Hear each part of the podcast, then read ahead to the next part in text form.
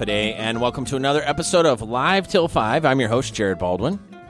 Glad to be with you today on this Friday, March 17th, 3.04 p.m. in the afternoon. On a little bit of a dreary Friday afternoon.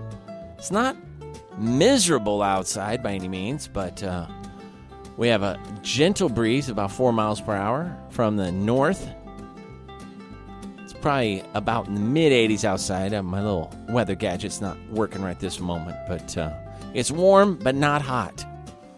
It's bright but not sunny. It's cloudy but not rainy. So there you go. That's the weather forecast for this afternoon, brought to you by Jared Baldwin on Live Till 5. Glad you're with us today, broadcasting high atop the campus of Harvest Ministries from the worldwide headquarters of Harvest Family Radio. KHMG, 88.1 FM here in Barrigada, Guam. Been broadcasting almost 21 years. In just about a week or so, a little less than a week, we're going to be celebrating our 21st anniversary. Broadcasting 24 hours a day, seven days a week. Beautiful Christian music, Bible based programming. And even our news has a Christian worldview kind of infused into it. It's not propaganda, it still is real news, but uh, definitely has a, a certain worldview perspective that our listeners appreciate. And we've been doing this show now for 208 episodes. So if you do the math, that's basically four years of one episode a week, times 52 weeks, give or take, over four years. So there you go. 208 episodes. This is the 208th. And if you want to listen to this episode in its entirety, but you don't have time today, it's okay. There's a couple options for you. Saturdays from noon to 2, Sunday nights from 7 to 9 p.m. Catch us on the rebound. You can listen to the rebroadcast in its entirety live on KHMG 88.1 FM. I guess it's not live because it's a recording, but you know what I mean. You can turn on the dial and listen to it at that time. Or you can listen to an archive broadcast of this. Go to our website, khmg.org. And there are a number of different ways that you can listen to it, either in real time as it's happening, or you can listen later on to the podcast version of our broadcast. And not just of this broadcast, but of all the really great programs we're producing here locally Building Great Leaders, Take Note, um, Heart of Harvest Asia, uh, Harvest Time, um, Living Redemptively, all these programs that we produce here locally at KHMG on Guam, we make those available through our website as well. So go to our website, khmg.org, and you can download a number of great broadcasts and listen to them at your leisure. And uh, you can also just listen online. So if you're sitting at your desk at work and you want to listen to the radio, you can go to khmg.org and listen right there from your computer to our radio station without having to bring in a radio and put it on your desk. So there you go. A lot of options for you there. I'm glad you're with us today. It is uh, March 17th, which also happens to be St. Patrick's Day. And we're going to talk a little bit about Ireland and Irish American influences and a little bit about St. Patrick. Who was he? Things like that. But the month of March is a full month. Matter of fact, the month of March is National Kidney Month, Kite Month, towards the end of March to the beginning of May, actually. March into Literacy Month, Multiple Sclerosis Education and Awareness, Noodle Month, Nutrition Month, On Hold Month, Optimism Month, Peanut Month, Poison Prevention Awareness, Problem Gambling Awareness, Professional Social Workers, Sauce Month, Social Worker Month, Umbrella Month, Women Inventors Month, Women's History Month, Play the Recorder Month. Oh boy, that's a noisy month. Read an ebook month and Red Cross month, to name a few. That's all happening in the month of March. A few special weeks in March. American Chocolate Week starts this weekend on Sunday. Third full week of March is American Chocolate Week. National Button Week also starts this weekend. Uh, let's see here. National Inhalants and Poison Awareness Week starts this weekend. National Manufacturing Week. National Poison Prevention Week. National Wildlife Week, and Sherlock Holmes Weekend are all happening this weekend and this week. And then, of course, a week ago was uh, last Friday was International Bagpipe Day, and then we have uh, because today is St. Patrick's Day. Of course, I, I'm sure that there's some kind of connection there. For today, March 17th, is Campfire Girls Day. I don't hear much about the Campfire Girls anymore. More about the Girl Scouts. Uh, corned beef and cabbage day, of course, that goes along with St. Patrick's Day. Evacuation Day, it's a state holiday in Massachusetts.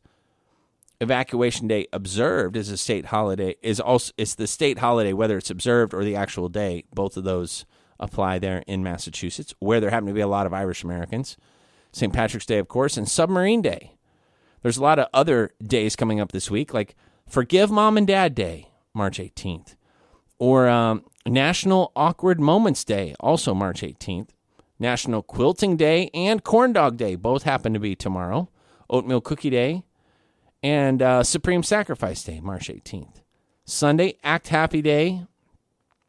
Uh, let's see here International Clients Day, Let's Laugh Day, Chocolate Caramel Day, Poultry Day, Operation Iraqi Freedom Day.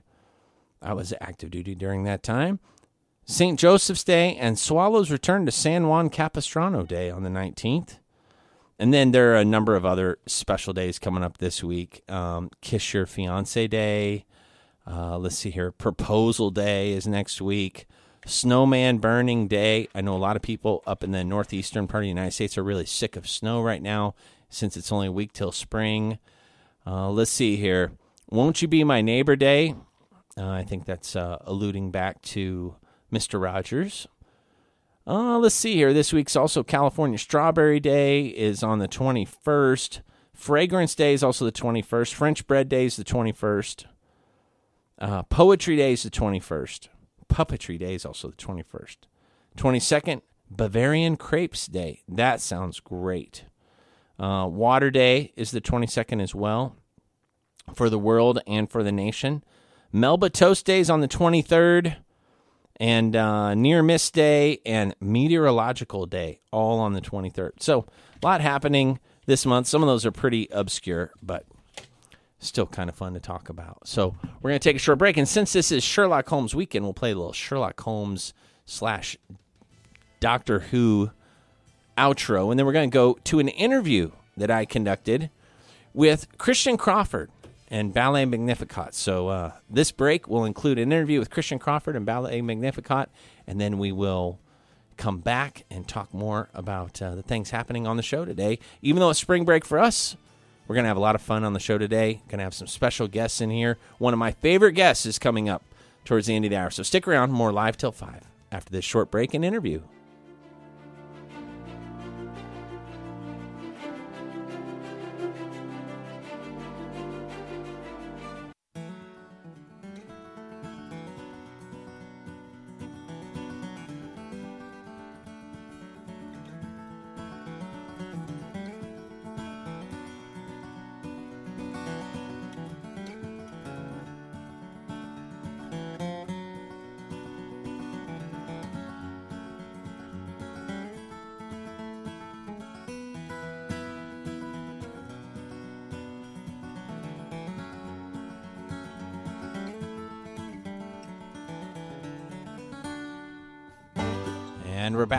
More live till five. I hope you enjoyed that interview with Christian Crawford and Miss Cassandra from Ballet Magnificat. They're coming to Guam for a one day performance, 6 p.m., April 1st, 2017, at the Mercy Heights uh, Tamuning Auditorium.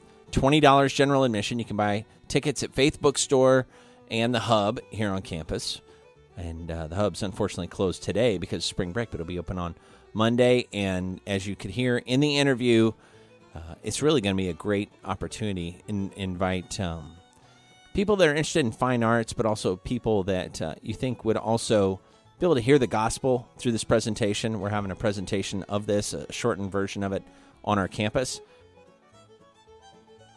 And uh, I think it'd be a, a really neat opportunity. So, Christian Crawford, being an alum alumnus of uh, alumni alumni. Is that how you say it? Alumni of Harvest Christian Academy, son of uh, Benny and Denise Crawford, and uh, this is really neat. Neat uh, interview. I really enjoyed talking to him.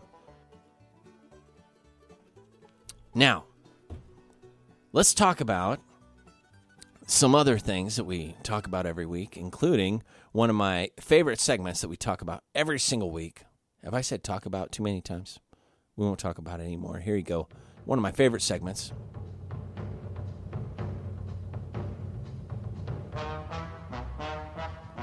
It's called The Buck Stops Here Words of Wisdom from the desks and walls of successful people, including but not limited to scholars, theologians, politicians, presidents, barons of industry. This one here you've probably heard of because I believe he was one of the Republican National Convention candidates for president in 2012. He didn't make it. Self made billionaire, businessman, and philanthropist Jon Huntsman, the founder of Huntsman Corporation and member of the Forbes 400, grew up in humble circumstances, graduated from Wharton School, worked as a staff member in the Nixon administration, finally worked for Dow Chemical before starting his own business in 82. grew to a million, multi billion dollar company, Huntsman Chemical. And one time, Huntsman made $54 million deal to sell a portion of his business on a handshake. By the time the deal was completed, the value of the business had increased to 225 million. The CEO was dealing with offers to split the difference, but Huntsman kept the original agreed upon deal. He's also a prolific Mormon, I believe, if I'm not mistaken. Jon Huntsman has this little plaque on his desk. He didn't say it, but this is the plaque he has on his desk for inspiration. It says, The greatest exercise for the human heart is to reach down and lift another up. The greatest exercise for the human heart is to reach down and lift another up. Jon Huntsman, and that's the buck stops here.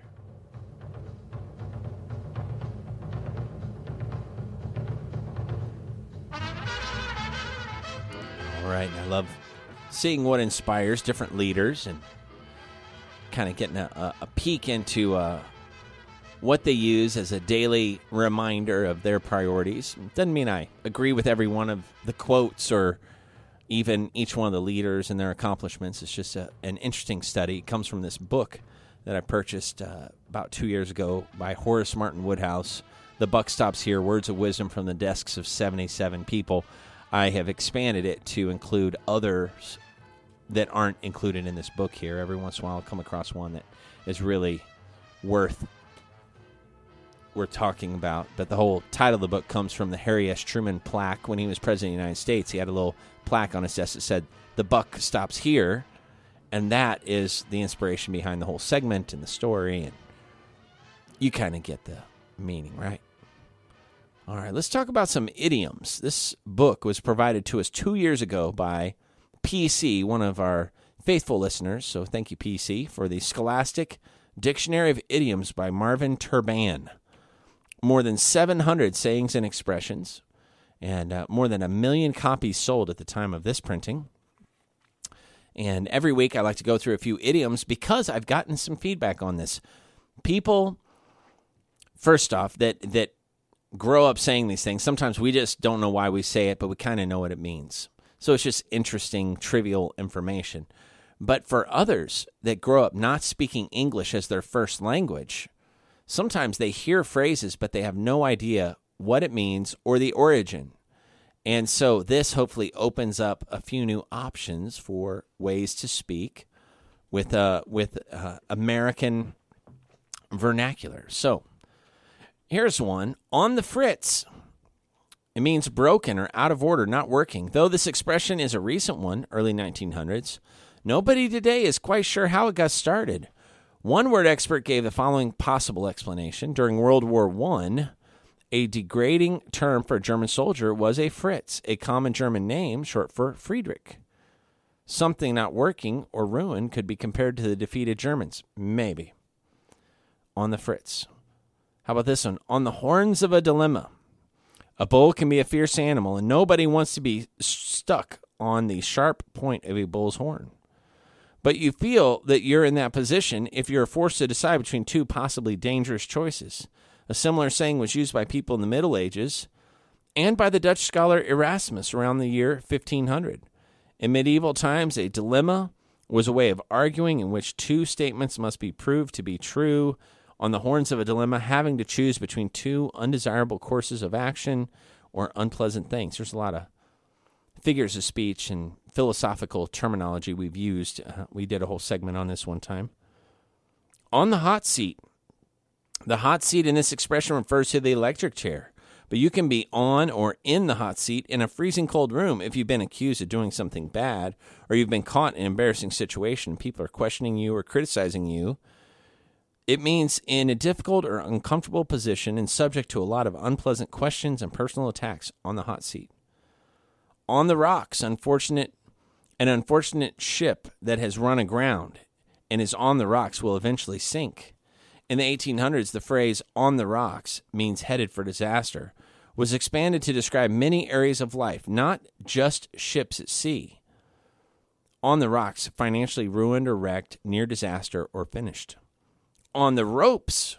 The phrase was first used in the 1800s, referred to boxers who were almost knocked out.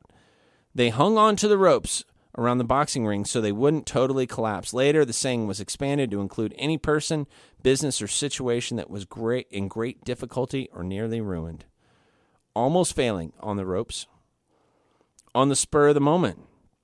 In the early 1800s, when this idiom was first being used, many people rode horses to get where they were going. Riders often wore short, spiked wheels called spurs on the heels of their boots. When they wanted to urge a horse to go faster, they pressed the spurs into its body. If an opportunity is like a spur that gets a person to do something impulsively without waiting, you can easily see how on the spur of the moment originated. So it means suddenly acting without thinking about it first or impulsively. Hmm. On the tip of your tongue. This saying was first used in a British novel, Moll Flanders, by Daniel Defoe. Daniel Defoe, same guy who wrote uh, Robinson Crusoe. In the early 1700s, became very popular by the mid 1800s. Where do spoken words come from? First from your brain, then to your mouth, and just before they emerge from your lips, they pass over the tip of your tongue. Sometimes when you just can't remember something like a name, a place, a date, but you know you know it, and you can almost utter it, you say the words are stuck on or at the tip of your tongue. They can't get through your lips to the waiting world. It means temporarily forgotten. On the warpath, phrase from the mid 1800s, originally referring to Native Americans who were often at war with settlers or other nations about land rights. It means an angry mood, infuriated. On top of the world. Many writers have used this famous expression since the early 1900s with the verb sitting. So, uh, down is always suggested downhearted, feeling such a sadness and depression, like down in the dumps. Being up or on top meant your emotions, such as delight and joy, uh, basically we're present. The world represents everything, such as your life, your job, your family. So if you're sitting on top of the world, you're overjoyed because of good health, success, and so on. Let's do three more here. They're all singular, like once in a blue moon. On some nights, when the bright part of the moon is a crescent, some people say the other part has a bluish color to it. The blue moon is rare. A similar expression was first used in the early 1500s and has been popular ever since. It means almost never, very seldom, hardly ever, once in a blue moon. Two more. One good turn deserves another. This is an adage, a general truth about people that have that people have come to accept over many years. It dates as far back as the early 1400s and means that if you receive help from someone, it's only fair and proper that you help that person in return. The meaning turn here is a deed or action. The same idea, but in negative sense, appears in the idiom an eye for an eye and a tooth for a tooth. Both these kind of have biblical references. One good te- deed should be paid back with another. One good turn deserves another. And finally, this one, maybe you've heard this before one horse town. This expression was first used in the 1850s when there were more horses than people in some American towns. If a town had only one horse, it must have been a really small town with very little happening. This exaggerated saying became popular even though it is insulting. Now it can, be, it can describe any business or project that's considered rather minor or dull. It's a place with few comforts and activities. A dull rural town is a one horse town. Very interesting. Have you ever said any of those? You ever wonder where some of those came from? Well, now you do, and I hope that we just helped you grow as a linguist. So, hey, speaking of One Horse Town, how about this uh, for uh, our outro music? We'll take a short break. When we come back, Sebastian is going to join us with This Day in History, March 17th. Happens to be St. Patrick's Day as well. And then very soon, we're going to have some special guests in the studio, and we're going to play a new version, kind of a, a new take on What's in My Coffee. So stick around. I'm Jared Baldwin, host of Live Till 5, right here on 88.1 FM, KHMG, Harvest Family Radio. More Live Till 5 after this short break.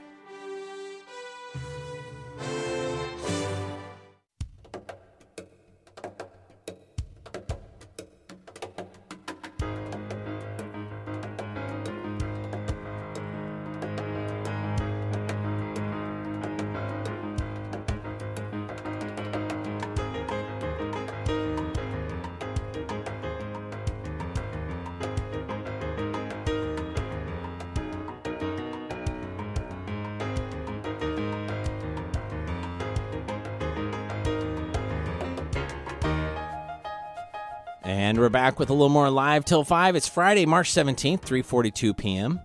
in the afternoon on this kind of dreary afternoon. It's nothing to complain about. It's a little cooler. And uh almost no breeze though. It's kind of unusual that the little weather vane is not spinning up there on the roof right now. It's basically almost no wind at all. But uh, a nice, nice quiet day around here because it's spring break. So there's no cars on campus, no students here really, except for maybe a volleyball practice going on. The volleyball varsity guys have a preseason tournament. Uh, they already won their pool play last night, and they start playing again tomorrow morning at 8 a.m. So excited for them, and uh, glad you could be with us on this Friday, March 17th, 3:43 p.m. If you ever missed the show, you can always tune in on 88.1 FM on Saturdays from noon to 2 or Sunday nights from 7 to 9 p.m. So catch us on the rebound. Saturdays noon to 2, Sunday nights 7 to 9 p.m. We do that on purpose because we know many people cannot be wall to wall listeners. They don't just sit there and listen, eagerly anticipating what's the next thing we're going to talk about for two straight hours. Usually you're just catching us in between running appointments or hopping in and out of the car. Or some of you are the weekly faithful that just listen to the whole thing. But many people also uh, just they just catch us by accident and then we get a lot of good feedback. You can always give us some feedback through Facebook.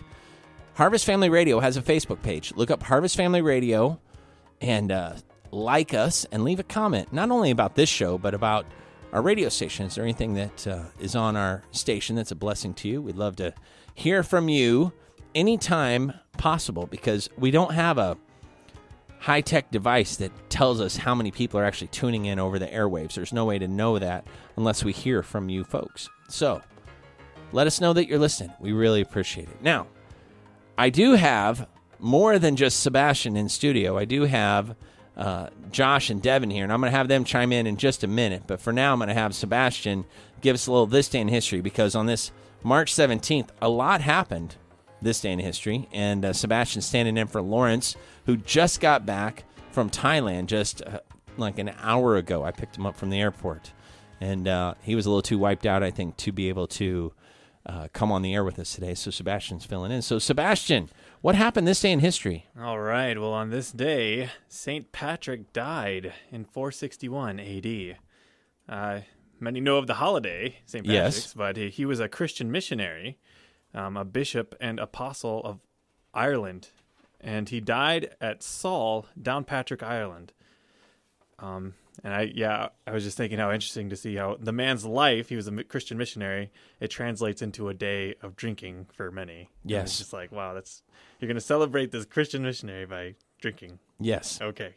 Yeah. Yep. I'm going to talk a little bit about that in the second hour. I have a lot of uh, stats on kind of Irish American traditions and even Irish words that have uh, become part of our English language, but they really have Irish origin. I think people will be very surprised to hear some of that. Yeah. So, All right. Well, next we have the British evacuate Boston in 1776.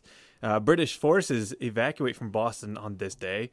the The British had occupied Boston for eight years, and it was the location of the infamous Boston Massacre, where five colonists were shot and killed. 800 soldiers and 1,200 workers began to secretly fortify an area nearby. Uh, and to cover the sounds of the construction, American cannons began to fire on the city all day. So, to cover up the construction sound, they just bombarded the city with cannon fire.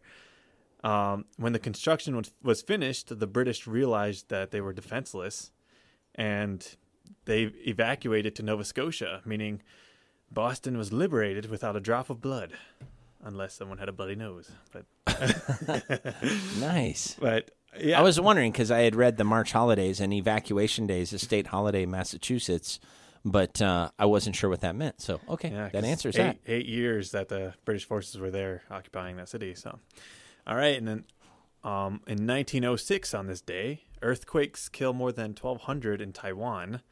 Um, it was a powerful earthquake accompanied by aftershocks that hit and claimed 1,200 people and caused millions of dollars in damages. Um, What year was that? uh, 1906. Wow, over 100 years ago. Yep. And then finally, I have the most, more of the more recent interesting things. Uh, Lithuania rejects Soviet demands to renounce its independence. And so the Soviet Union seized the Baltic state of Lithuania in 1939. And following World War II, the Soviet forces remained there until 1989 when the new Soviet leader Gorbachev began to loosen political repression in the Soviet Empire. Um, Lithuanian nationalists took this as a chance to declare independence, but was met instead with an ultimatum renounce independence or face the consequences. so um, they gave their answer, though, on this day, and they rejected the Soviet demand to do so. Hmm, interesting. Yeah, so I thought that was pretty. The the, the Soviet did respond pretty quickly though, and they put uh, um, economic Sanctions? yeah economic sanctions Yeah. on, on them. Hmm. Wow.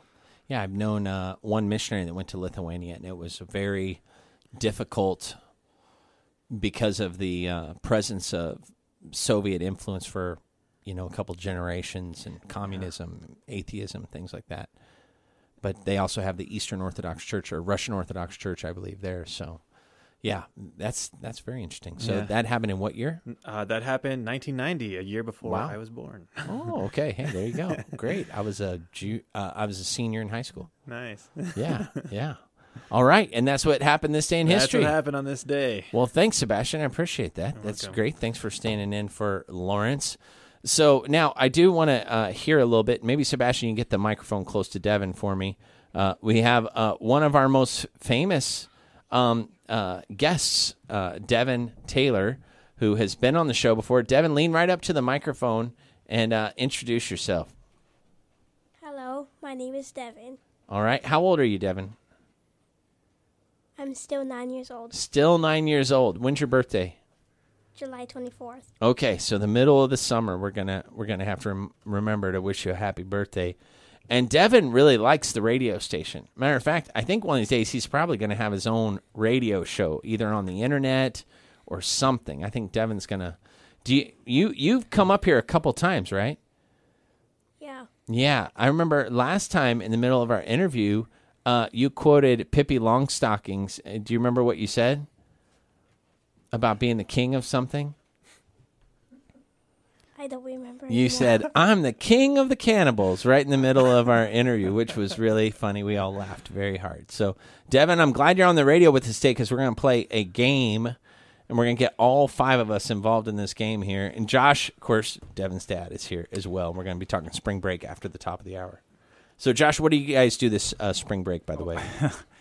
Yeah, this is this was kind of my spring break of, of Mr. Mom, uh, where I simply uh, had been taking the kids to doing all the things that my wife always does, all the appointments, all the errands, and that has been me. I've spent a lot of time with Rye, my uh, three-year-old son, inside of waiting rooms. Oh, boy. Uh, took Devin, Christina, and Rye to all a doctor yeah, doctor's appointment today for Rye, which uh, he was not declared clinically insane. Okay. because he I- broke his toe. But I oh, was. he broke his toe? Uh, that was a shopping cart incident. Oh. Uh, it wasn't exactly broken Oh. toe. It was more of a ride, don't jump off the cart, ride, don't jump off the cart, right. And then you know you've been pushing a cart before and you hit, a, hit a rock. Yes. Yeah, that wasn't a rock. It was Rice's foot. Oh.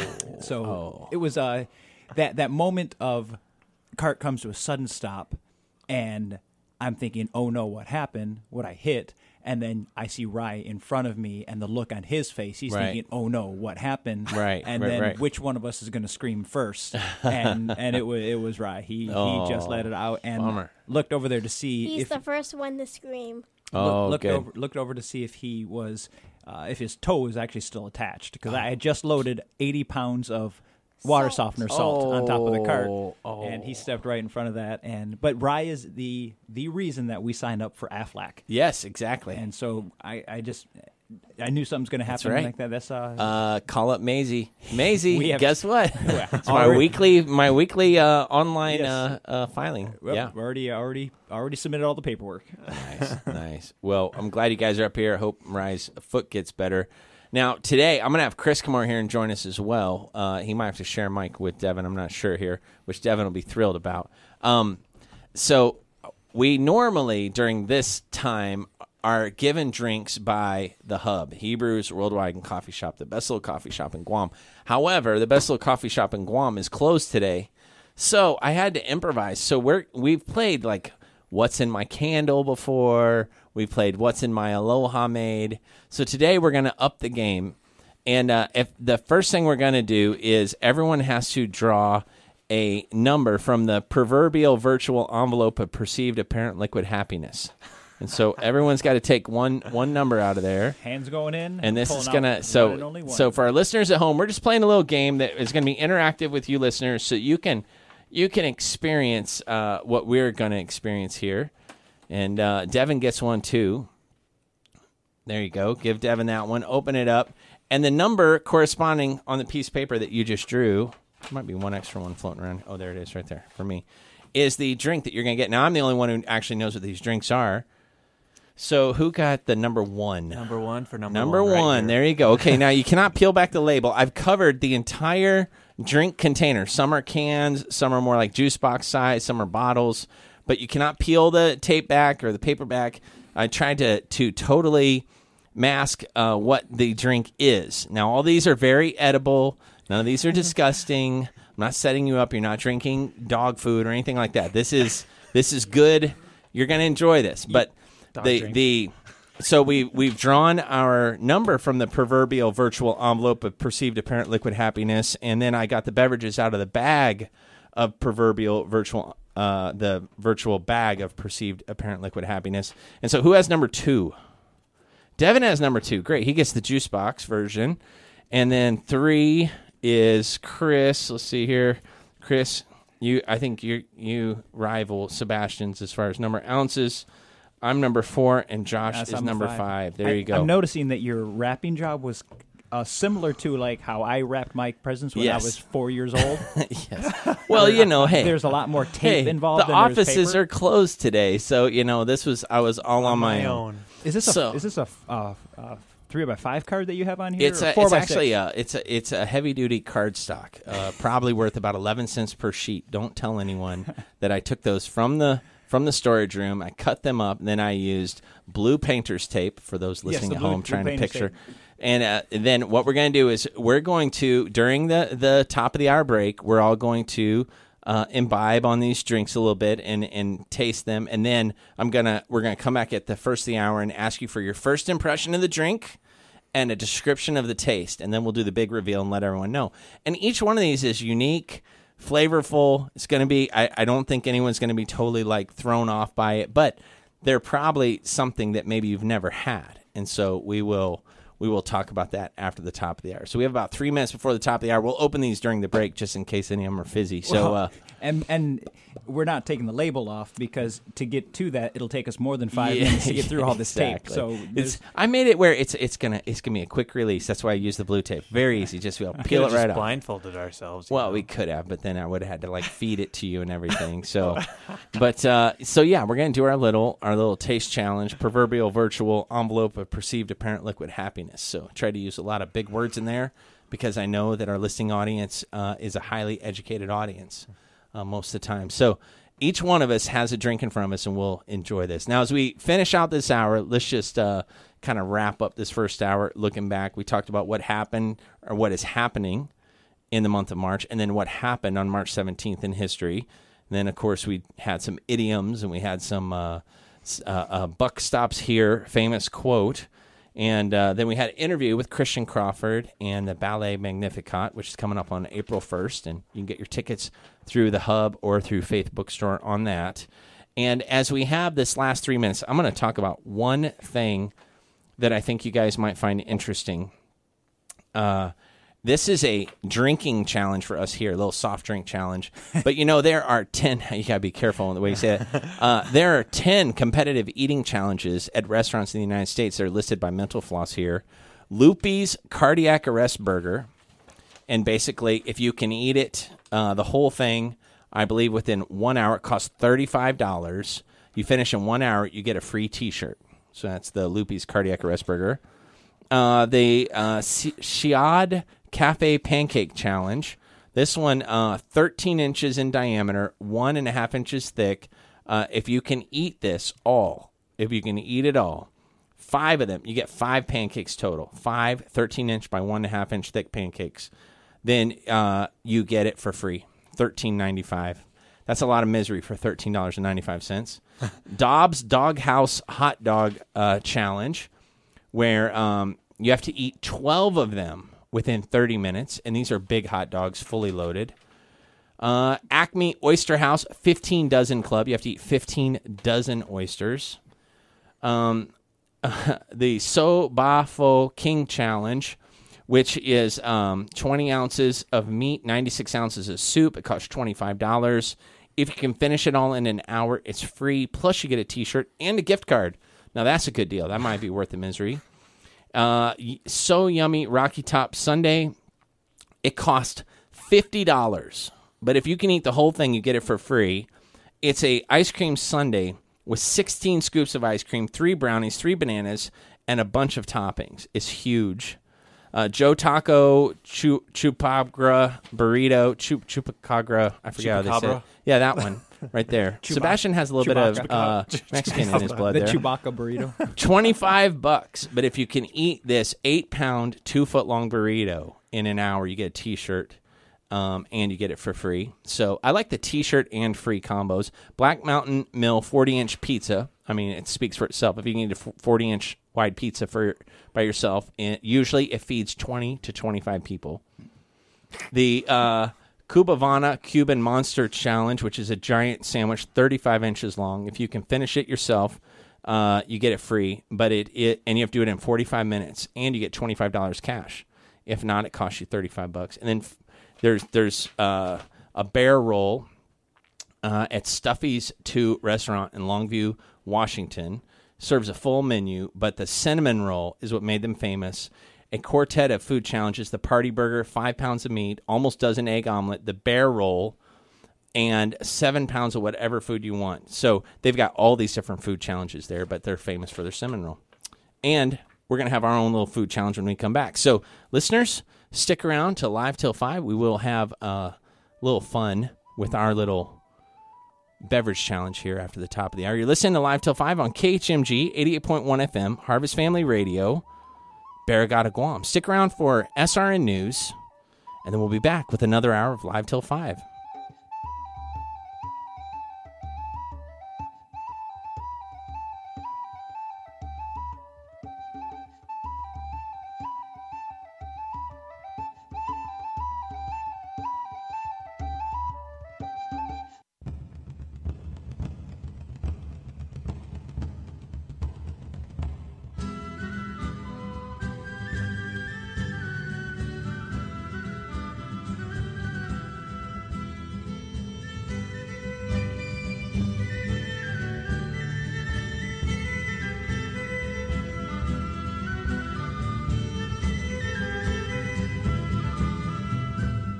And we're back with our second hour of Live Till 5. It's 4.04 p.m. on Friday, March 17th.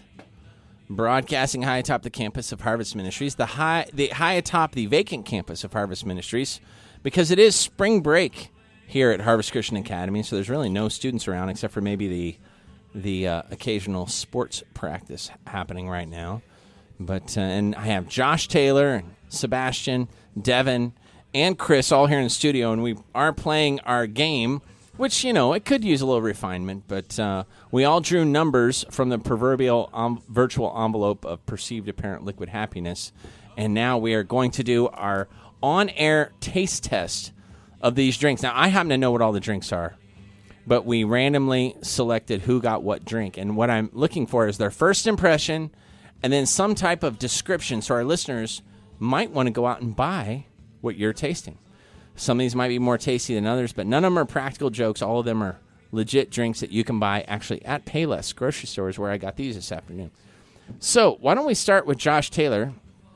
Uh, Josh and I actually have similar decanters of drink. They they're glass bottles that have a little marble in the top that you pop the marble out. And uh, Josh, give us your first impression and tell us what it tastes like. Uh, first impression is I've got sticky hands now because as after uh, I even watched you open yours, and I've seen my students have these before. You know, pop the marble in Mm-hmm. Yep. and then fizz, and you got it all over yourself. So I actually went over and prepared for it, and I still have it Yep. all over. Uh, but the uh, so it's definitely carbonated.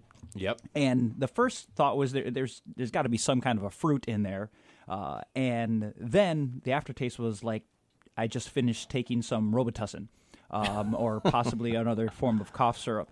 Uh, so it, It is a little pink and colored. and then yeah, then the the thought of, of cotton candy or uh, bubblegum flavor was the, were the ones Mm-hmm, that, that came to my mind. So I'm going to go with uh, cotton candy bubblegum with hint of Vicks. Okay, all right, great, great. That sounds so appetizing. I'm sure there's going to be a rush on purchasing these uh, bottles. Now, uh, Sebastian, you have a large can that I've covered in tape and paper, so you wouldn't know what it is.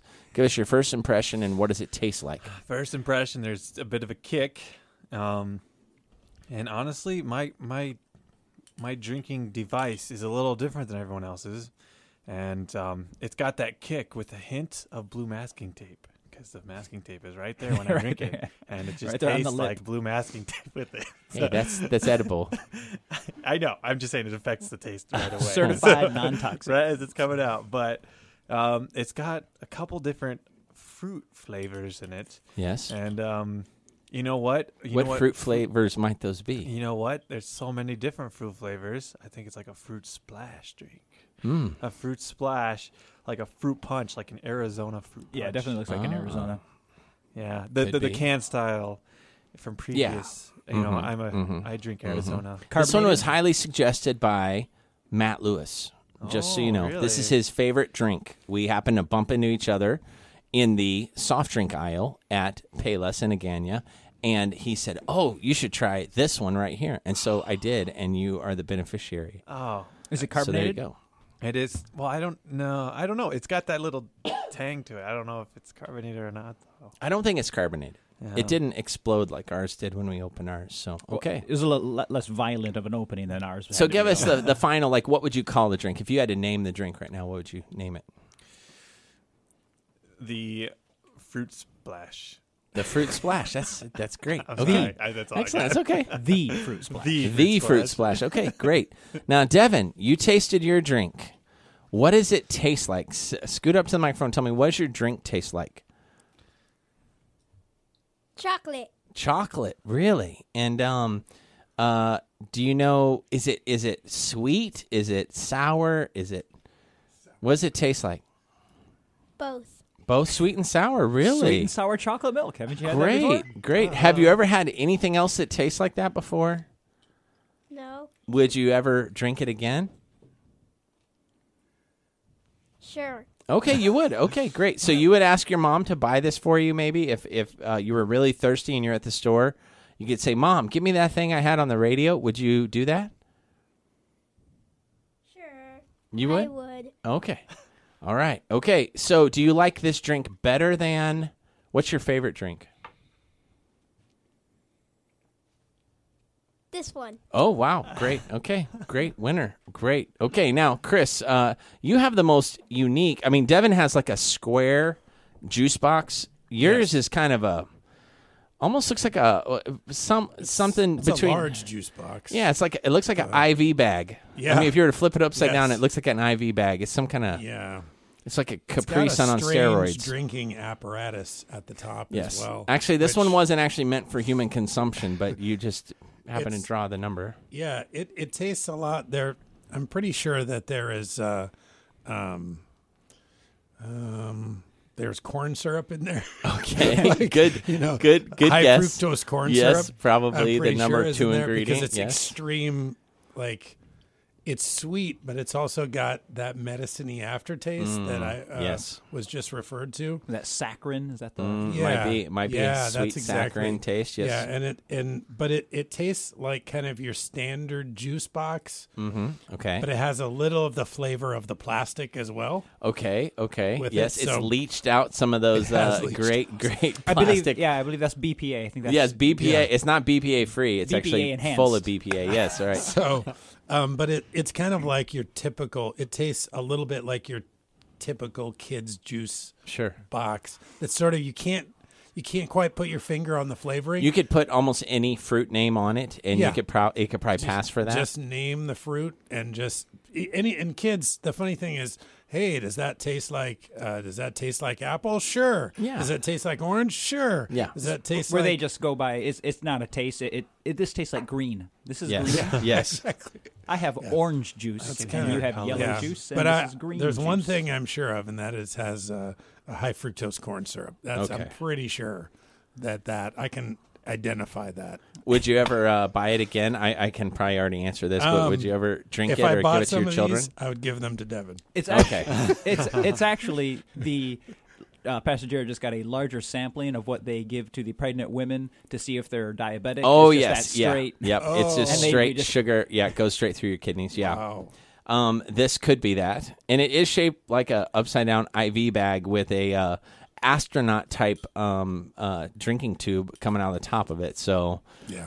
uh, so I have a similar bottle as Josh, but mine has a green Vicks um, Nyquil color. Actually, now that you say that, it does look just like Nyquil. I've got the, I got the. Dayquil. You got the Nyquil. Yeah, We're good to go. and uh, it has a little marble. I was trying to shake the marble and I just poured it on myself. It's okay. It's all right. Sure, it's black and no one will notice. Um, but yeah, so it has this little marble, and every time you take a sip, the marble stops the drinking hole, so you only get a little bit every time. So it's kind of a game for kids. It makes the drink last longer for a child, delayed satisfaction. but also be, with the, the shape of the, the top of it, you can't really get your mouth around it. So it does also promote drooling. It does. It gets all over you. This is the messiest drink ever. Um, but they, these are fun. When I was stationed in Misawa, Japan, 25 years ago, 27 years ago, uh, we would get these all the time because we thought they were so cool. And they have a variety of these, not just this brand, but other brands. This one has definitely has a super sweet, almost tastes like a melted Jolly Rancher type taste to it. A little bit of medicine taste. Very fizzy when you first open it up, but the fizz goes away pretty quick. This, if you left this on the counter for more than an hour, you would find out if you have an ant problem uh, in your house because this this so sticky and sugary it would draw all the ants. So now you guys can remove your labels, and uh, you can we, reveal. We, we can like This Yes, ought to be you- easy. like Yes. yes. Sorry, Chris. This is a little extra because it's such an odd shape, you know. But um, so yeah, we got. we're just gonna have to go with. A Oh get- boy, just I gonna, thought it would just slide right off there. I think you're think. just gonna have to tell us what Devon's is Yeah. because you got so much tape around that. yeah, I, I might have overdone it on Devon's a little Oh, bit. here we go. So it it should come off like a sleeve almost. I'm now seeing. I'm now seeing the directions on how to open mine. Yeah, yeah. Let me see Devon's here. All right, I'm gonna try and get Splash Devon's. Opening everywhere. packages The- the big- makes for good radio. let Oh me tell boy! You what. You know what? In the biz, this is what they used to do in the what- golden age radio. The golden this is what they did all the time. I know. I listened to a lot of golden right, age. Everyone, open your packages. Open your packages, and then you have someone come in and make fake package opening noises. These are real package openings. This is real. This is this is the struggle is real. I've right got the uh, I've got the warning label on mine. Don't do not swallow green opener. Does it really have that on there? Yep. That that would be. And keep out of the reach of small children. So it's a good thing Devin didn't get this one. I'm as I'm as I'm opening Devin's, I'm squirting it out the top. I gotta keep it away So- from the electronics. Mine is a mine was carbonated, so I was Yes. correct with that. But it, they are just going with Their claim is strawberry flavor. That's exactly what it says. This is Ramune carbonated soft drink, strawberry flavor. Can you tell what country it's from? Uh, yes, I'm, I'm pretty sure that I can. Especially since you've already mentioned several times that you got these all the time when you were in Japan. But I just didn't know if it actually said that, but it does look like it has it's got the Japanese kanji written. Yeah, yeah. So, Kimura. There we This go. is, uh, Finally.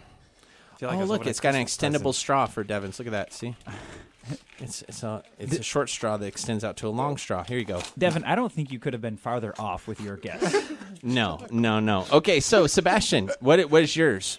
I was kind of right. It was an Arizona drink. Um, Is it? Oh, it is. Okay. yeah, it is in Arizona, and it's a cherry lime, Yep. sparkling cherry lime drink. Which I mean, that's where I get that tangy kick. The Yes. sparkling part. I knew it was something like that, but Sparkling, aka carbonated. It must have a little carbonation to yeah, it. So you're right. I didn't think it did, but it does. boom. So uh, I think Matt Lewis said it tastes like a Sonic cherry limeade, and that's why he likes it so much. Oh, that that is true. Yeah, yeah. That is So Devin, um, yours is actually coconut water. uh, it's not. It has no chocolate in it at all, hint of hint of but it's very hydrating. It's very good for you. And so uh, now that we know you like coconut water, uh, now your parents can buy that for you more often. It's a good thing he didn't just bring in a coconut with a straw in it. Otherwise, it would have That, been that might have given wrap. it away. Yeah, that would have given it You're, away. you're stealing my microphone. Oh, Chris Sorry is- about that. Sorry about that. Still that. my airtime, bro. Yeah. hey, his contract states clearly he gets at least three minutes of airtime every month. So, all right, now Chris, uh, describe yours there. Okay, well, clearly I don't know my uh, I don't know my um, high fructose corn syrup because it says uh, this is a cool taste Guyabano fruit juice drink with soursop flavoring. Yeah, Yeah. So and, I and don't- I people don't that what have that had means. soursop, most people I know that have ever tried it like it. Soursop itself, it's really good. but the ingredients are water, sugar, soursop puree, Mm-hmm. citric acid, and a, a few other items, and preservatives. And of no course. corn syrup. Yes. Yeah, no corn syrup, but Nope. uh, it it definitely has a has a uh, a flavoring to it that is tastes very um, mm, artificial. Yeah. And I, I'm not sure why that is, but I don't know what soursop is. so Soursop is I this big, ugly that. fruit, lopsided fruit with little looks like little prickly things coming off of the the. It looks like something you wouldn't want to eat. And you break it open, it has giant seeds, like watermelon seeds, but like five times as big. And if you can get through all that, it has this fleshy, stringy, super sweet interior that um, most people really do like. It has vitamin C in it, and it's supposed to be really good for you. high So- fructose corn syrup is actually in Yes, sour that's where they get so it from. That's why, but they can still claim that it's just Yes. sour because it tastes very artificial. It tastes like an artificial. Uh, excuse me, Artificial? an, artif- an artificial sweetener of some sort, but apparently not. So. Well, there you they're, go. They're good at masking the real Yes. flavors. I think that one that might be a Filipino drink. I just by the name uh, Guyabano. maybe? Gaiabano. Guyabano might be. I, I I don't speak Tagalog, so It's a fruit juice drink. mine is the same as Josh's. A Kimura Fun Marble Drink, Ramune Carbonated Soft Drink. I don't know why they have so many redundant names. Plus, um, it's melon flavored. Melon flavored. And the ingredients carbonated water, high fructose corn syrup, citric acid, artificial flavor, trisodium citrate, sodium metaphosphate, They, they don't FD. specify the kind of melon. C, yellow, nope. Uh, yellow number five, melon in sodium general. tripolyphosphate, FD, and C, blue number one, sodium This is even better pyrophosphate. radio, by the way. Yes, uh, yeah. Reading ingredients. It's- oh, i- if you think you just tuned in to National Public Radio, no, this is actually Harvest Family Radio. So, well, guys, thanks for playing. We'll we'll work on uh, perfecting this game a little better, but uh, the proverbial virtual envelope of perceived apparent liquid happiness has done it again. I think my I think my drink came from uh, Lord of the Rings because I've got elderberry coloring in mine. It does. it does that sounds. So it's an elven drink. It's an El- elvish elvish eld- drink. Elderberry. You'll never guess where this Arizona is manufactured. New York Arizona- City. Yeah, New York. Is it really? In New York. That's The Wood, insulting. Woodbury, New York. The That's where KC team. Masterpiece sauce is from too. Can you believe? I mean, the guy was originally from Kansas City, but they manufacture it in New York City. This is a product of the Philippines, by the way. Okay. The Cool Taste Guyabano fruit juice drink. Where's Devin's um, coconut water from? checking? All right. Backyard. Yeah. it, coconut water is very hydrating, very refreshing. Usain Bolt drinks coconut water as his instead of uh, sports drinks after he does his workouts. Monrovia, California. Monrovia. And it's a beautiful package. And that drink costs more than I think all the rest of the drinks combined. So it must be good because it was expensive. Or that doesn't say a lot about our drinks. Yeah, it, it could that could be true also. a couple ways of looking at that one there, Doc. So, all right. Well, we're going to take a short break because uh, we all need to kind of get all the stickiness off of us. And then when we come back, we're going to talk a little bit of spring break stories. Uh, Josh has some some funny stories of spring break. And so stick around, listeners. This is Live Till 5. I'm Jared Baldwin, your host. We'll be back after this short break.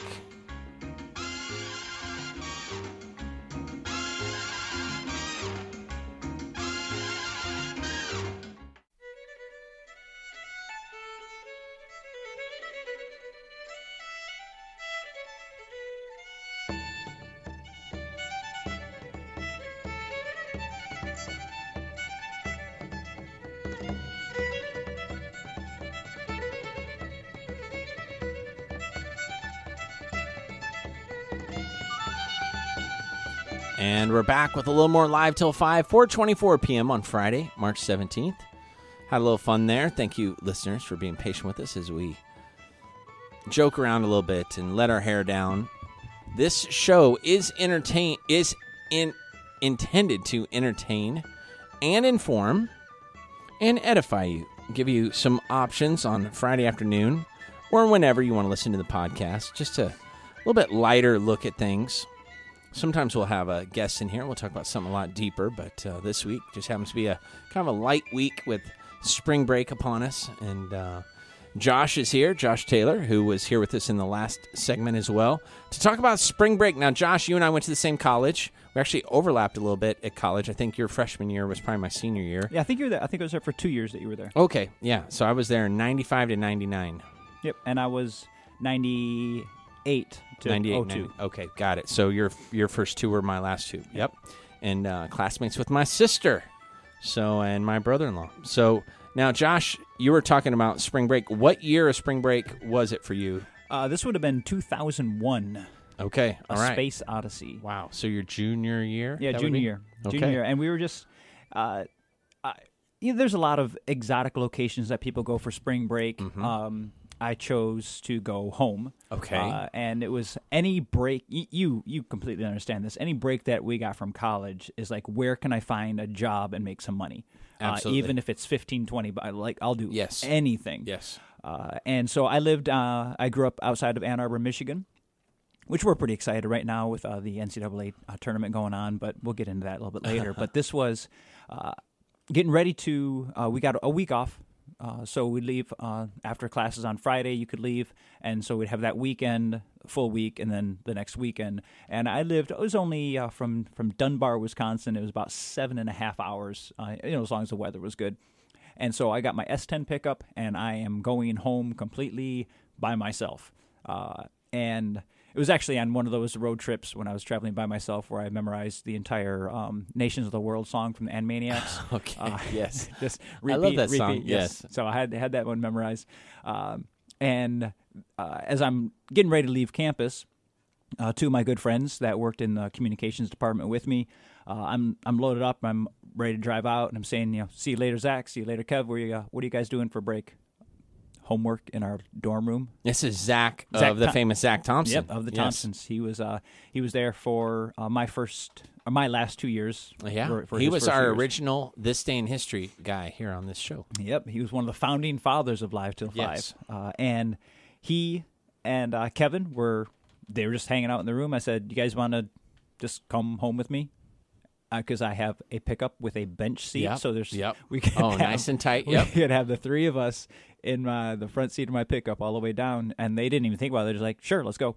And so, being guys, it took us about three minutes to pack up, and Yep. we just we just headed back down. and I uh, show up uh, at my house. Oh, mom, dad. By the way, you know, we didn't have cell phones or anything like that, and so I just showed up. Mom, dad. I brought two guys with me. And they're like, "Oh, great, no problem." And so we just hung out there for a week, and we it, like this was the time at Northland in mid March where the snow was getting below knee de- uh, depth. Yeah. and it was Oh boy, I remember those it was, days. it was it was pretty horrendous. And so we get down into Michigan, and it was still rather cold, but there I don't remember any snow on the ground. Yeah. Um, but we didn't really. Th- th- this was a completely unplanned trip, so we weren't thinking of ways that I could entertain them. It was just we're just going home and then see if we can find a job or see if we can do anything with some people in our church. That's the nice thing about being. Uh, uh, with you associated with the church is people know you're coming back, and if they have odds and ends Yeah. jobs they could do Yep. for you, you do that. And um, but I do remember taking the guys down to uh, let's, we went down to the University of Michigan, the football stadium, and that was the big house, the big house, Yeah. uh, um, the largest football stadium in America. Uh, it is. They've re- recently redone it to where it really looks impressive, but uh, back then it was just a bowl. Like you would, it was only about two or three stories tall. You walk in and it just went down into the depths wow. uh, and we went there to uh, the stadium, and there, there there's nothing to protect. There's no security because it's just a bowl, and there, Right. there's no there's just bleachers. That's all it was. Hundred thousand seats of just bleachers. Wow. And so we went right down onto the field, and I do remember there was a little bit of snow on the ground, but we took a we took a uh, it wasn't a planned trip to even go in there, but hey, we were in the area, drove down, great. We had a deflated football in in the the back of the the pickup. So we went down there, just played catch on the field, and then we started kicking field goals. And uh, I remember in March, Michigan, spring break, while other people are celebrating down in the Bahamas and the Caribbean, all that kind of stuff, we are kicking a frozen football through the uprights at Michigan Nice. Stadium. And so, Hey, not many people can say they've done that. yeah, and so uh, Zach, Zach actually, him being the soccer player, he had the best kick. Uh, he kicked about a 35 yarder, and Kevin and I were realizing that you know, kicking field goals is a little bit harder than they make it look on TV, because just trying to get the ball elevated. And I Yeah. think I kicked about a almost would have been the equivalent of an old school extra point.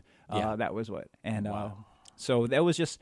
Uh, that was spring break in college. We never had any of the money to do some of the, the awesome stuff. We just here here's a football go make some memories Yep. and uh had some fun fun stuff with that now now that i'm a uh responsible married man with all my six children at home uh, spring break is cleaning the aircon week Yes. Yep. Yep. and so I've spent some time the last couple of days taking apart the air cons and uh, uh, hosing them down, getting them all cleaned out, and like looking at the bucket of just the the, Oh, the gunk inside yes. of it. And I'm like, Bethany, you know that right there is what's been in our air con. She's like, I don't even want to know. Just Yeah, as long as it keeps me cool, it's all fine. Right. Right. Right. Yeah. And oh then boy. and then doing more of the the typical. Uh, we went on a we were able to go on a hike earlier this week. Uh, so just doing some family stuff. yeah. Yeah. Um, and you're adventurous. I mean, you took two babies on the hike with you. Yep. Yep. I And- thought only the Borkarts did that. It was uh, well, it was Borkert, Porkarts, and my family and the Harpers uh, went. We they had uh, Miss Harper had her her kids, and then a couple of the uh, single ladies were a big help to us too. Yeah. so. Sure. but yeah, sure. it was. It was we either go big or go home, and um and we make sure that the going home part is very complicated. Oh So, boy, yeah. Well, at least the kids. I mean, those are good memory makers for Devin and Annabelle and Rye, and the littler ones won't probably remember uh, anything about that. They they fortunately there's not a lot to remember because they made it back safe and Yeah. uh, it was it was all good. It wasn't it wasn't one of those things where we dropped the baby or anything like that. But I don't know maybe maybe you can enlighten me on this a little bit, but you know the baby carriers Yes, uh as a like the kind you wear on your body. as yes, Okay. as a as a It's like a dad, body cam, but with a baby attached. yes. as a dad, I just I have when Annabelle was less than a month old. Mm-hmm. Took her. She was born on January second, and we took her to her first Liberation Day on January twenty first. So she's not even three weeks old, and I was wearing one of those baby carriers, and I had. Annabelle Uh, in it. a snuggie, uh, not a snuggie, but a snuggly or whatever they call it. Like, was it just like the sash where the baby just kind of slides in it his little wasn't. It wasn't one of those things. It was. It was the one with the straps. okay, and, you know, legs stick out. Yeah. And, okay, yeah. And I remember Bethany showing me a picture of that, and we had some some video. And I Uh-huh. look back, and I'm like, I look like the absolutely biggest dork I Well, those baby carriers, I mean, you get a lot of respect from a certain crowd because, you know, some people really think, hey, look, that dad's carrying his baby. Some people are like, wow, that makes my fanny pack look really modern. it was so since that point i said I, I told my wife that i would rather have sore arms for the rest of my life and just carry my child Nice. Than have one of those things on and it, it just it was a challenge to my manliness uh, and so I when we'd taken Narlin, Narlin's a little over a year old. I took her on the hike. I'm like, I'm not gonna do the, the Right. baby carrier thing. I just God gave me two arms, one to hold her and one to help some of my other children, Sure. or to brace myself if I fall, or to switch between arms with her. Uh, and I just I could never get into it. I could never. After I realized what I looked like with one of those. Now, now some guys I'm sure can rock it and get away with it. It's great. Yeah, well, you know, you could have done the old, you know, Native American papoose where you like take the baby and strap strap Yep. them to the board and put them on your put her on your back. No, didn't didn't think about that either. But then now, now Jeff has a uh, Jeff Borker who went with us. He has like the the the, the man one goes on your back and it's got the metal poles and Right, you slide yeah. the child in it. Sure. But then I'm thinking that right there is going to be insanely heavy Right. while I'm trying to help all my other kids. So I'm like, I'm just gonna just gonna go with it. And um, and then we were able to do the the pass the baby along as we got to the hard part. Mm-hmm. Yep, So it was all yep. good. It was all good. I just I I don't know if you ever did you ever have to wear one of those? I did. We had one for a little while. We were poor college students when our kids were all like newborns, and so we kind of got hand me down uh, things like that. We I remember we had one that was strapped to the front of your body. I don't remember wearing it more than maybe one time to the zoo, and I was like, I don't know if this is worth it. And you know, you never are they supposed to face you? Are they supposed to face the crowd? I mean, you just don't know. Yeah. And then when we got here, we got one that had um, leg holes. You put it on your back, and it was like a little. It's like a little high chair that you put on your back, basically, or mm-hmm. like a little walker that you strap to your back, metal frame. I remember using that a couple times, but the first time they want to get down or something like that, it Yeah. just makes it very. And I'm always thinking of you, you, that those times when I would always watch my dad, and he'd have his uh, his wallet or his pens and thing, not in his wallet, but his pens or his uh, his phone in his front pocket and bend down and it all falls Yes, out. right. I'm just so afraid. I bend down and there baby goes the baby. spills out. Yeah, there goes the yeah, baby. out So- of your uh, baby-sized pocket protector. So I'm yeah, just not. I I just just not into those things. But it's all right. Uh, but the other memories that I've been making uh, lately with spring break is I always think of the NCAA basketball yes. tournament. Who's And- who's your does let, let me let me guess here if if your pick begins with the letters M I C H. it? Uh, I, Do you I- pick with your heart or your head? See, that's the nice thing is you fill out multiple brackets. Oh, okay, gotcha. So I have my my my truly blue bracket, the one where like it's it's it's from the heart, Mm-hmm. and and that one I just like to see because on ESPN now when you pick the your bracket. And once you select your champion, you know you, the confetti falls and it has your team's logo, Yep. and I just I can't stand looking at that and seeing like North Carolina, right, Villanova, right, right, right. Kansas. You can't celebrate it just, that, Oh, yeah. Sure. So I'd rather at least just fill out a I fill out one bracket where I have Michigan winning it, and and then I at least get to see the block M with the confetti falling, Right. and then realize that reality is coming. Um, but this last uh, last weekend was championship week, and so all the conference championship Mm-hmm. Yep. tournaments going on, and Michigan.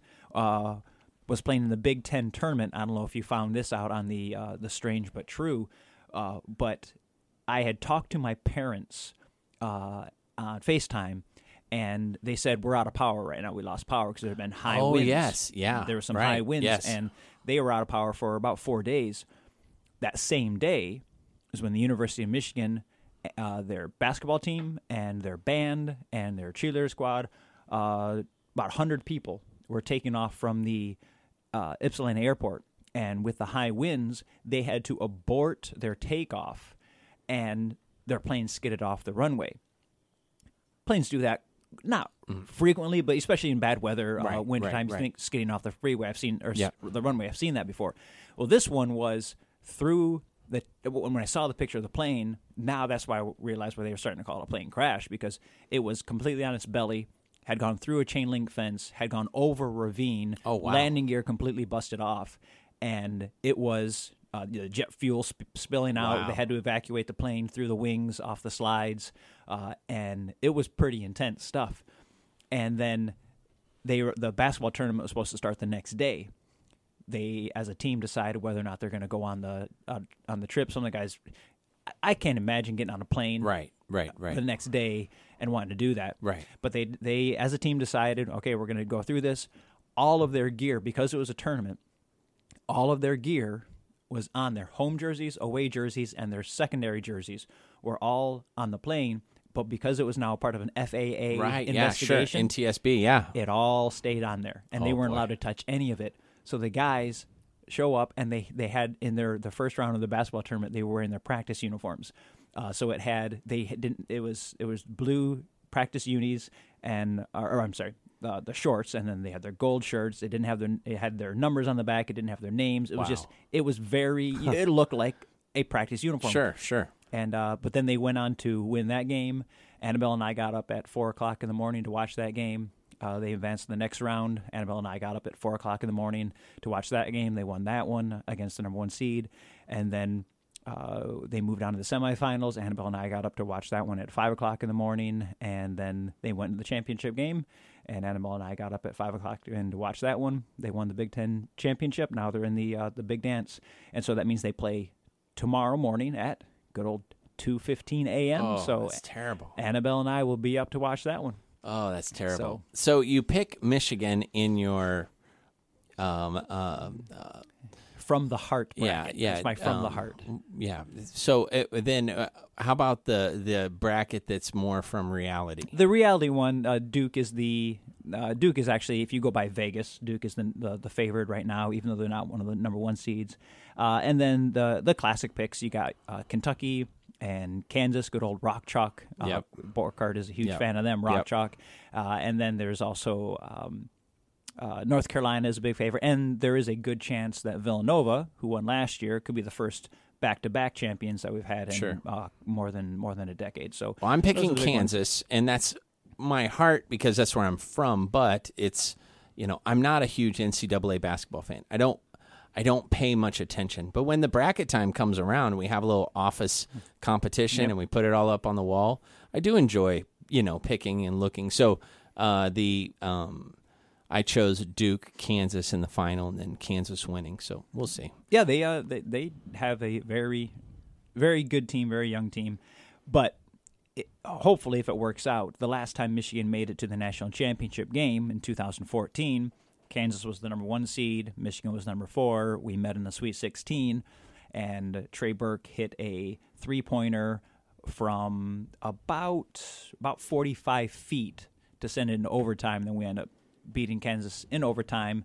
Uh, you guys had a 10 point lead on us Yeah. with a minute left. Yep. And uh, we came back, and then that propelled us all the way to the championship, and then we lost in the championship. Yep, I I vaguely remember that. I I don't think I got up at 4 a.m. to watch it or anything, but uh, yeah, there were many many uh, uh, moist eyes uh, after a game like that in the Midwest. So basketball is huge. Some people that is like their favorite thing, and it's such a long season too that they.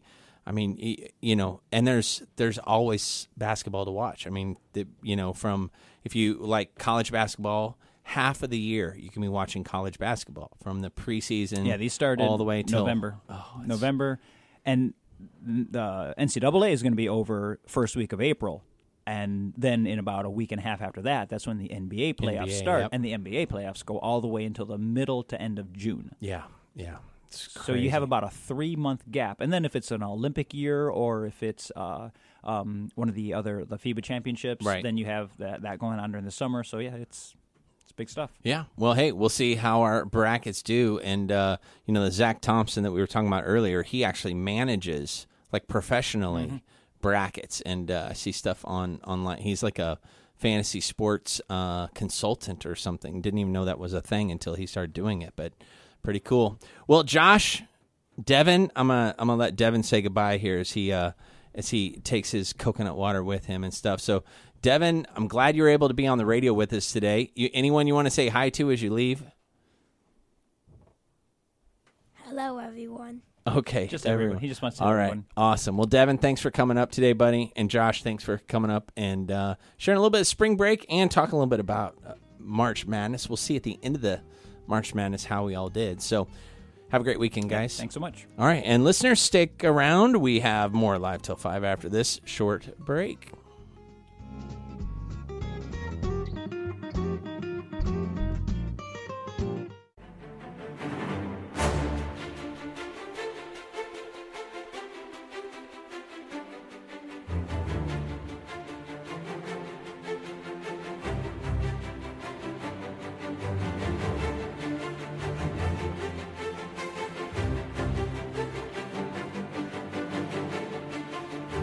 We're back with a little more live till 5. It's great having the Taylors on radio with us today. We got Chris Harper here in studio, all around good guy who happens to be, he's a full time good guy and a full time station manager. It's like two full time jobs. Plus, he's got five kids at home. Am I right on that? Five kids. Five, yep. five kids at home. Yep.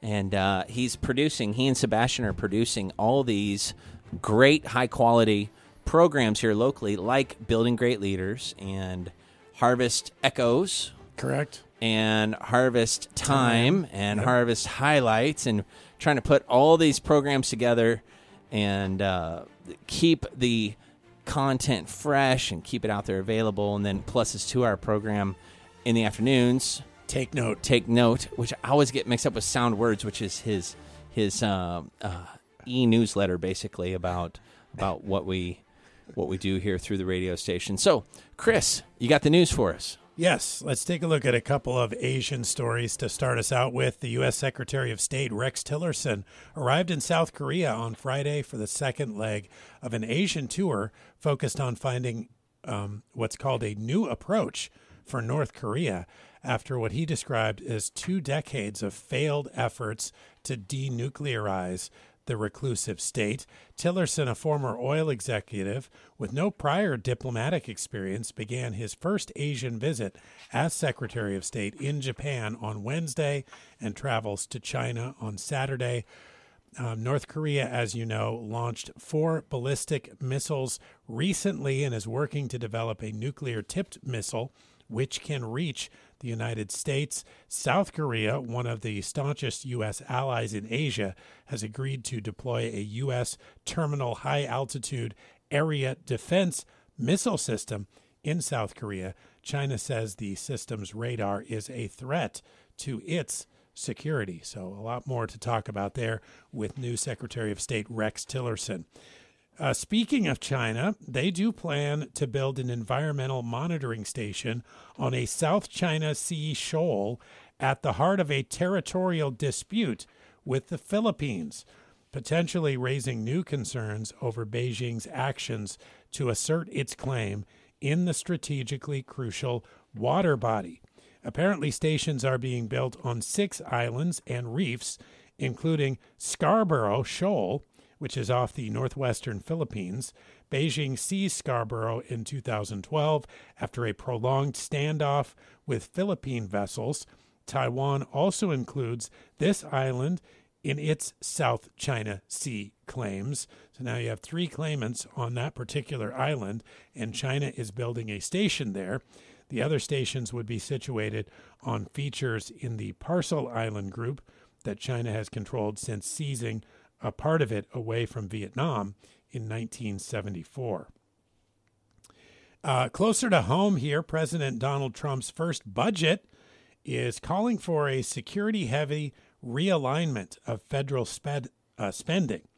It uh, drew resistance on Thursday from fellow Republicans in the U.S. Congress as many balked at the proposed deep cuts to diplomatic and foreign aid programs. So the story behind that is is that they're saying that if you cut the diplomatic and foreign aid programs, even if you increase defense spending, you're really uh, cutting into our national defense because those diplomatic programs are helpful to prevent and avoid conflicts and things of that nature.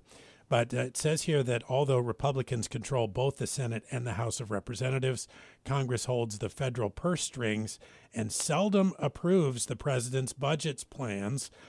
Uh, previous president didn't release a budget for a number of years, but um, there was updates to the previous budget.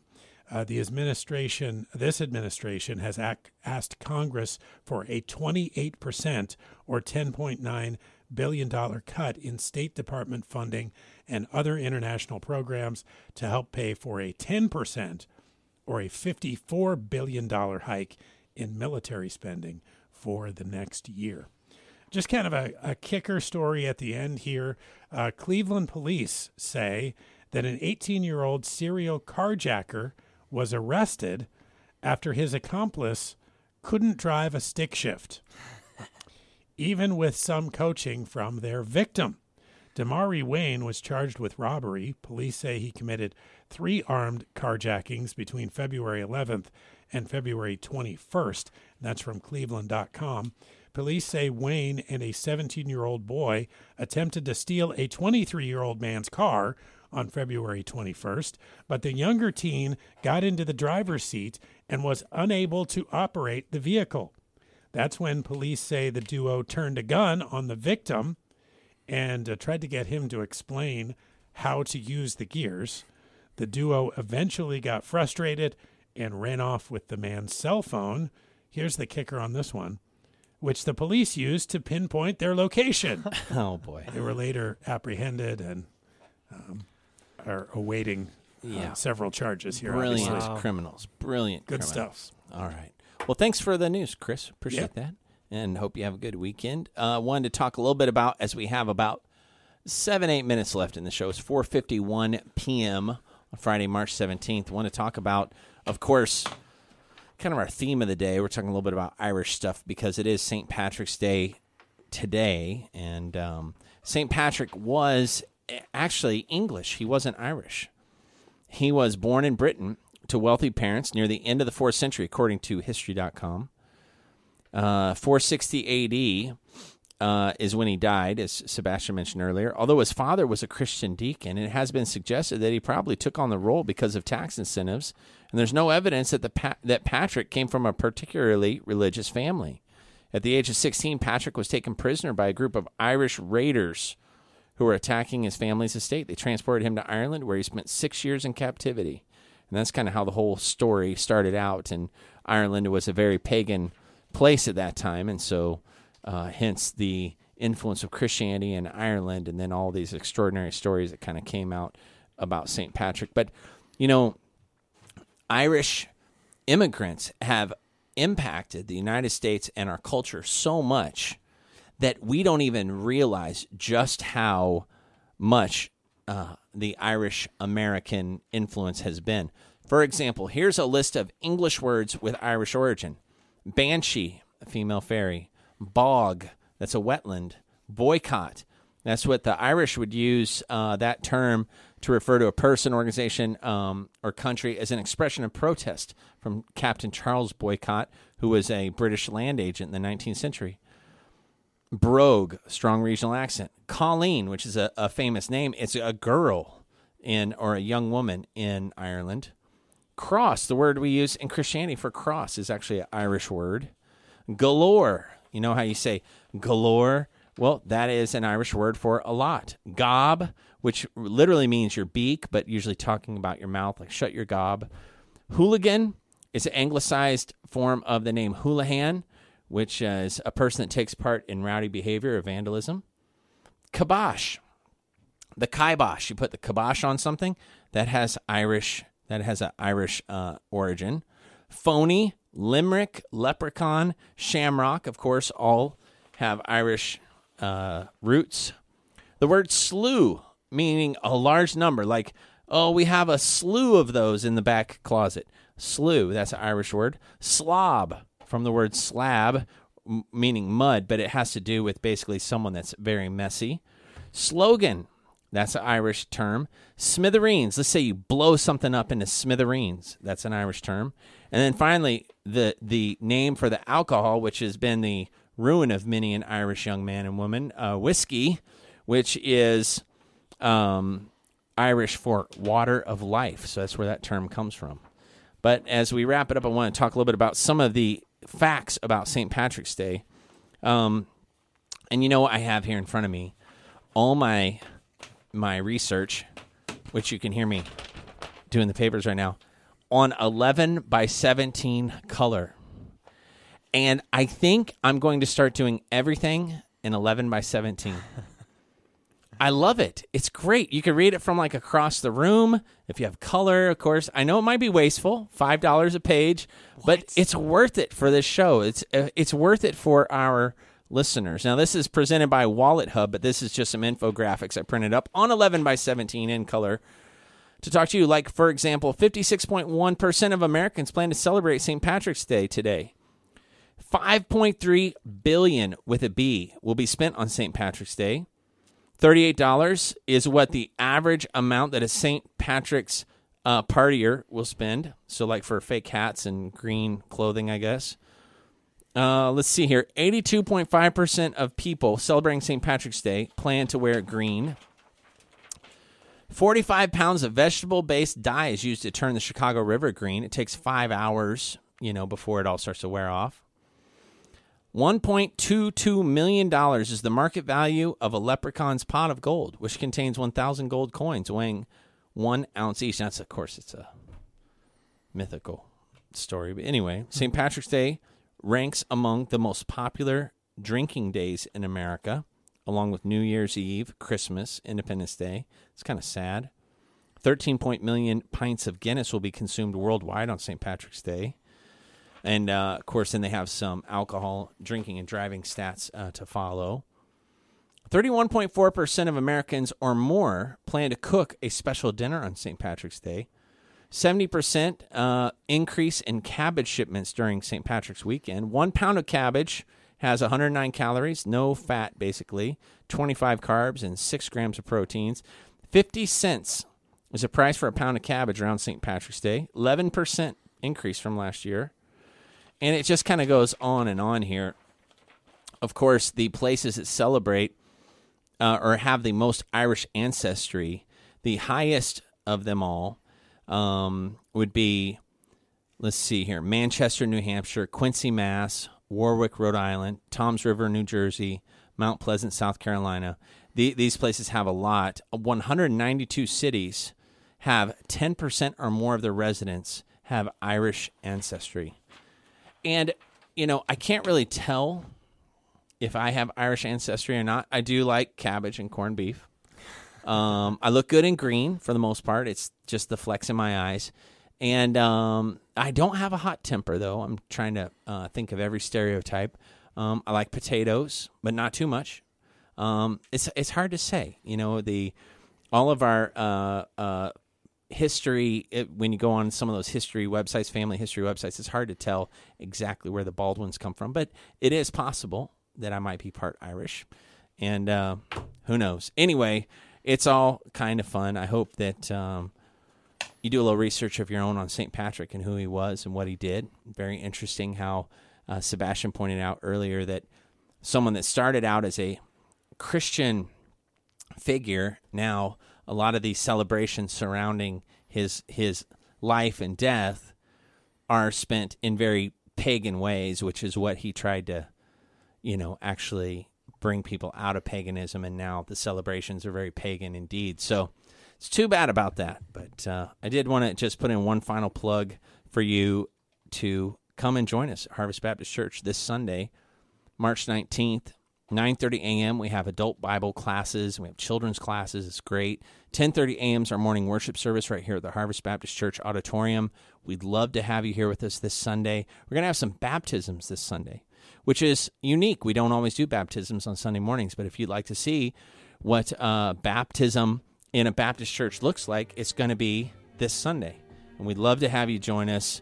Uh, we're easy to find. If you're on Route 8, just turn at the mobile McDonald's, come back about one mile. You'll see the sign for Harvest Ministries on the left hand side of the street. Just turn there, and uh, you can't miss us. And we'd love to have you join us. Thanks for tuning in to KHMG 88.1 FM. We do appreciate every single listener. And as we celebrate our 21st year of broadcasting, we're going to make sure that uh, we regularly thank you for your participation and partnership with uh, Harvest Family Radio. You're listening to us on 88.1 FM, Harvest Family Radio, KHMG, Barrigada, Guam. This is Jared Baldwin signing out from Live Till 5, episode 208, Friday, March 17th. Have a great weekend.